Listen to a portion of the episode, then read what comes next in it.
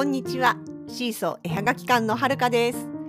このポッドキャストでは私たちのものづくりの様子やイベントの裏話北海道暮らしのあれこれを中心に気ままにゆるーくお話ししています。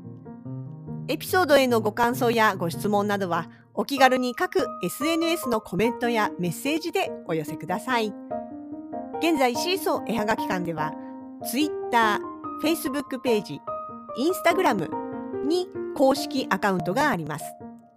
それでは本日もどうぞお付き合いくださいませ。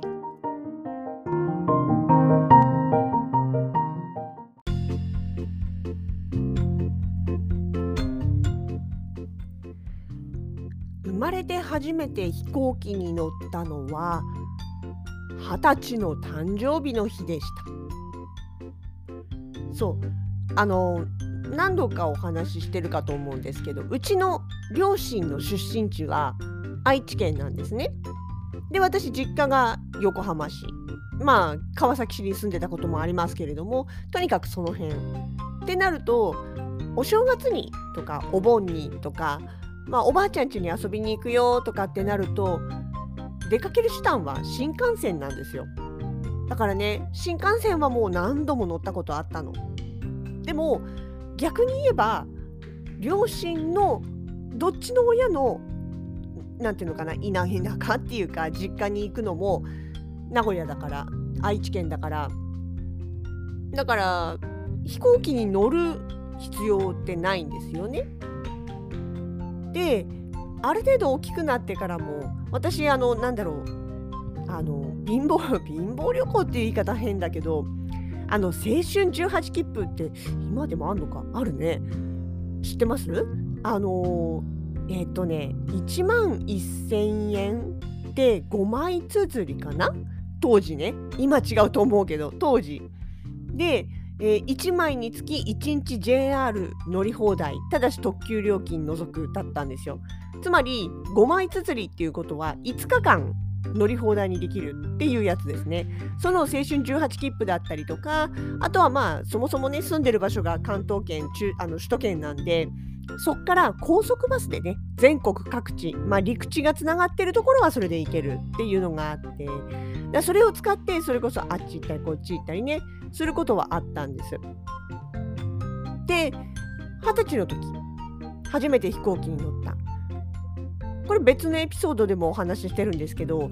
え自主制作映画サークルの撮影ロケっていうことで鹿児島に行ったんですね。その時に初めて乗ったの。まあでね今やですよ。その時はすごいドキドキしましたよ。飛行機なんて乗ったことないからどうやってどんな風になってるんだろうみたいなね。な旅慣れない感じだったんですけどね。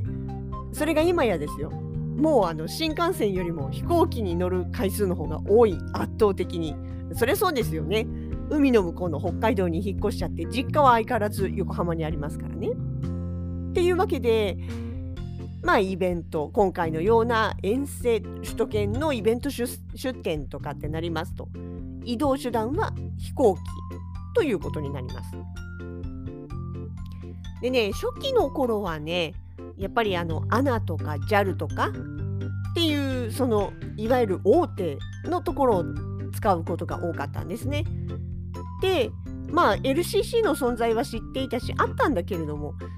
まあその時はね乗らなくてその後、えーと、北海道の翼と呼ばれていたエアドゥですねエアドゥの方がまあ多少その LCC ほどまではいかないけれども JAL アナよりは少し割安っていうところ中間点ぐらいだったのでね。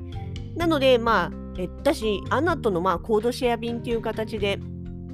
安心感もあったっていうかね。それでエアドゥを使っていたりとか。で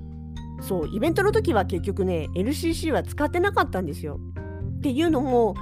まあ、まず一つは結局首都圏特にまあとまあ首都圏って言ってもビッグサイトとか多いですけど、まあ、横浜の出店もありましたね。そうであっちの方の出店に行く時って結局実家が向こうにあるから泊まる場所は実家なんですよ横浜市内。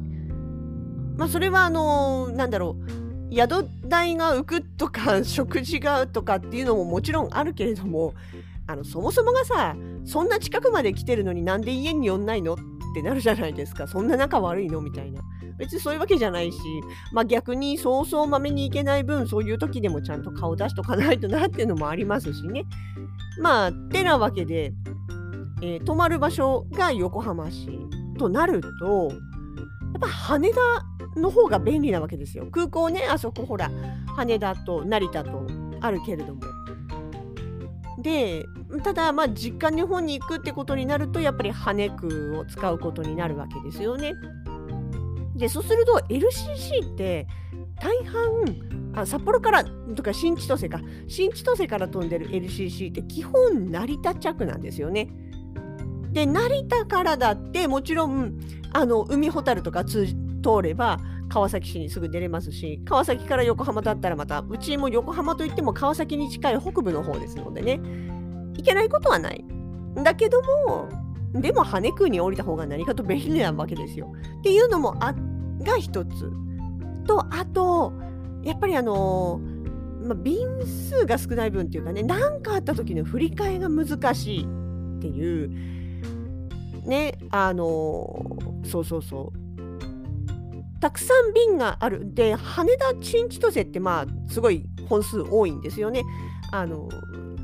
どっか1社だけっていうんじゃなくていろんな会社がいっぱい入ってるんで何かあった時の振り替えはしやすいっていうのとあとは荷物関係ですよね。飛行機代あの飛行機のまあ、いわゆるチケット搭乗チケットの中に含まれている手荷物の無料預かりの重さとかがね、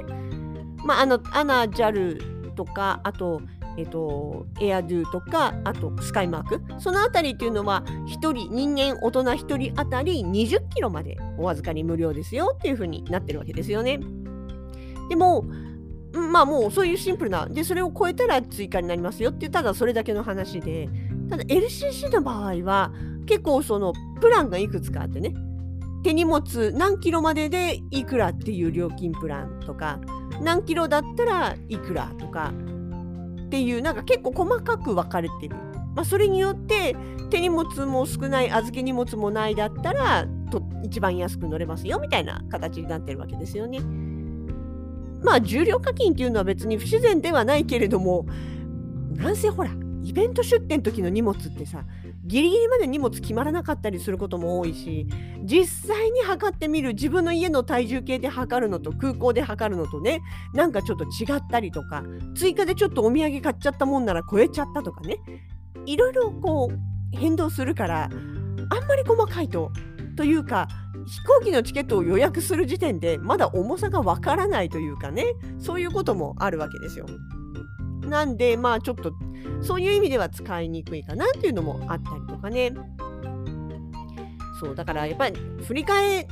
ねそれこそ飛行機なんか悪天候で飛ばないとか急遽予定が変更になっちゃったとかっていうような時のまあキャンセル手数料だったりとか他の便への振り替えだったりっていうその柔軟性の部分がねやっぱりどうしてもちょっとあのまあ当然ねお値段安ければ何かは違うわけで、まあ、安いには理由があるっていうやつですよね。だから、まあ、ただ、だからどっちが使いやすいかですよ。どっちが使いやすいかで選べばいいだけの話なんだけど、うち的には、若干やっぱ LCC は使いにくいかなっていうので敬遠してた部分はあるんですよね。そうそう。ああ、そうね、そうそう。追加といえばですよ。それでも1回、え、1回じゃないな。ある時期ね、LCC 使ってたことあるんです。私が単独で出店するときに、まあ試しにというかね、そう、やってあの乗ってみようっていうか、まあ使ってみたらどうだろうっていうことでやったときに、一番最初ね、えっ、ー、と、あれはピーチか、ピーチを使ったことがあるんですね、成田行きのね。で、荷物の重さも、やっぱりそのチケット予約の時点でははっきり分かんないからとりあえずじゃあこれにしようみたいな感じで10キロだから15キロまでのが含まれたプランにしてあったんですねでもやっぱり最終的には15キロじゃ収まらなかったでまあただね、あのー、この枠を超えたら次プラス2000円ですよみたいな感じの案内があったからあまあじゃあもし超えてしまったらもうそれは2000円払うつもりで行くしかないねっていうつもりで行ったんです。で果たして当日手手荷物預けの時荷物やっぱりキロ数オーバーだったんですよああ、しゃあないなと思って。で、言われてね、これちょっと追加料金になりますけどって言われて、あ、はい、わかりましたって言って生産をしようとした時に、4000円になりますって言われたんですよ。あれ？よ、え、4000円そんな高かったっけって思いながら、まあね、ほら、並んでる人もいるし、そこで間違えられることもないだろうってね、係の人がそんなこと間違えるわけもないだろうと思って、あ、はいって言ってこうね、言われた通りの金額を生産したんですよ。でもなんかあれおかしいな、私のイメージしてたのと違うなと思って、荷物を預けて、レーンから外れて、ほのかさんのところに戻った時に、いやさ、ってこうだったんだけどっていう話をして、で、ほのかさんも、え、そうだっけって言って、ピーチのホームページを見たんですよ。そしたら、追加料金は2000円間違ってなかった。ただし、空港のカウンターで追加をする場合は、手数料がプラス2000円かかります。だったんですよ。要は予約の時点からプラスだったら2000円で済んだものが当日その場で変更という形になるとカウンター手数料というのがさらにプラス2000円取られて合計4000円だった。だから案内は間違ってなかったの。なんだけど、完全に見落としなんだけど、あ、やられたなっていう感じは正直しましたよね。まあね、よく知らないのが悪いわけなんですけど、なんていうこともありましたね。で、私、まあまあ、その、ギリギリまで荷物を作るっていうせいもあるんですけど、いろいろ、なんか、やっぱり郵送は郵送で、ね、先に送るっていうのもなかなか難しい部分もあったりしてうちはあんまり荷物先送りってやらないんですよね宅急便で先に会場に送るっていうやつを。けど作家さんによっては本当にあの荷物をまるっとねもう重機も作品も全部まとめてもうさっさと送ってしまってで自分は着替えとか最低限のそのまあ現金釣り銭の部分だったりとかだけを持って身軽な格好でねあの遠征行く人も結構いるんですよ。でそういう人の場合は逆に本当にその荷物の心配とか何て言うかな飛行機に乗る時の荷物の心配とかっていうのは一切ないからであれば逆に LCC の方が多分ねお得なんだと思います。だ結局その先に送る宅急便の金額とその飛行機に持ち込むもしくは飛行機代に含まれているその運賃とっていうのを比較した時にどっちが自分にとって得かですよね。まああとは成田で降りてそこから先の交通費とか 羽田から降りてその先の交通費とかっていうところもだからね複雑すぎてねあとうちの場合レンタカーしたりとかっていう時もありますしね。まあ、ちょっとねこの辺の遠征の費用うちの場合っていうのを近々別途枠で喋ろうと思ってますんでもしよかったらそっちも聞いてやってください。今日は飛行機の方の話ね。で、まあ、なんだかんだで、結局今はね、スカイマークに落ち着いてますかね。スカイマークに乗ることが多いかな、最近は。でね、そう、最近スカイマークさん乗るとね、あの、駐機場から滑走路に向かうときに、結構ね、整備士さんがメッセージボードを立っておたあのお見送りしてくれること多いんですよね。気をつけてお出かけくださいとか、スカイマークを選んでくれてありがとうとか、うん、見るたびに違うメッセージなんですけどね。あ、でもあのメッセージボード、羽田の方であまり見たことないな。千歳だけかな。いや、もしかしたら新千歳でしか見たことないかも。わかんない。記憶違いかもしれない。けど、そうそうそう。そうやってね、要は、ほら、あの荷物を積み込んだりとか、あのしてくれた整備士、あの整備とかね、空港スタッフの人たちが、下でね、あのメッセージボード持って窓の方に向かって手振ってくれるわけですよ。手振ってくれたらさ、絶対手振り返すよね、私。あの、隣に子供乗ってなくても、自分一人しか座ってなくても、盛大に手振ってて。でもね、大概気づいてくれます。振り返してくれるの。なんか嬉しいじゃん、そういうのね。ね。だからね、そうそう、振っちゃうんですけどね。そう。でね、時々ね、思い出すんですよね。昔ね、あの、それこそまだ、あの、関東に住んでた頃に、蒲田でバイトしてたことがあるんですよ。蒲田って、あの、蒲田行進局の蒲田ね。で、あそこって結局、京急線の、京急空港線、羽田空羽田空港に直通のその、汽車じゃないよね。あの、電車が、まあ、通る、まあ、ターミナル駅なわけなんですが、なんで、え結構ね、その、バイト先に来るお客さんに羽田空港関係者が多かったんですよね。で整備士さんとかパイロットさんとか、うん、キャビンクルーの人はあんまり私は知らないけどそうそんな感じでねだからなんかなんていうのかな。でまあそんなにはこう仕事のこととかは話さないけどでもやっぱりこうなんかね飛行機に絡むこととか空港のこととかっていうのが話に出てきたりとかしてね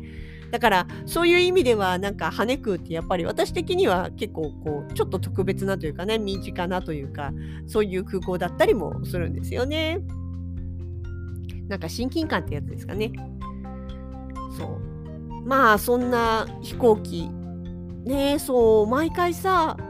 空港あの何ていうかな曇りとか天気が悪い時でもね飛行機の何が好きってうわーってこう飛んでって高度を上げていくとどんよりとした雲の上に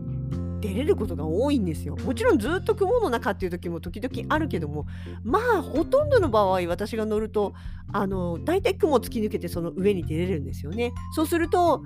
出発の時はさなんかすごい鉛色の雲であんまり冴えないなと思ってた地上のお天気もさああ雲の上はちゃんと晴れてんだなっていつも思うんですよね。本当に綺麗な青空。広がってるしね。夕方はね雲の向こうに沈む夕日が見えるしね。あの夕方のフライト好きですね。でも夜のフライトも好きかな。上から見るあの街の景色も好きだし。でも日中も好き。あのすっごいのもうなんか突き抜けた感のある青空とかね。そうだからやっぱり飛行機の高さから見る景色が好きなんですよ要は。要はそういうことなんでしょうね。そう今回もね行きがまたあの夕暮れフライトでちょうど飛び立った頃からこう色がね空の色が変わってって着陸する頃にはもうすっかり暗くなって街の光が見えてああなんかこう都会来たなみたいな そういう風景で。帰りは全くの日中12時台ですから。で、えっ、ー、とね、その日も曇りだったんだけども空の上行ったら綺麗にそうドラえもんの道具でさ雲固めるのあったの知ってます？バーってかけると雲が固まってガチガチじゃないんだけどね。ふわふわなんだけどあの要は突き抜けないで雲の上で遊ぶことができる。雲広場みたいにできるっていうやつ。あれねなんかあのいつも飛行機に乗って眼下にその広たくさんの雲が浮かんでるのを見るとああドラえもんのあの道具欲しいなって思うんですよね。あれあったらさ雲の上でさみんなしてジャンプして遊べるじゃない？落ちたら怖いけどタケコプターあれば大丈夫かな。とかね思ったりもするわけです。まあそんな空旅ですが次いつ行けるかな？うんとハンドメイドジャパンフェスは7月だから少なくともそこは行けるかな。その前。もう一回。っていうかたまにはイベント抜きで遊びに行きたいなともうちょっと思ったりもします。なんか作家さんのというかねあのインスタとか見ててさ向こうの方の写真とか見てるとあーたまには写真撮りに行きたいな本州にもと思ったりもします。まあそれはねまた別のお話で。そうですね近々それこそさっきも言った遠征の時にかかるうちの場合の経費っていうのについてちょっとご案内してみたいと思います。えー、遠征ネタまだしばらく続きます。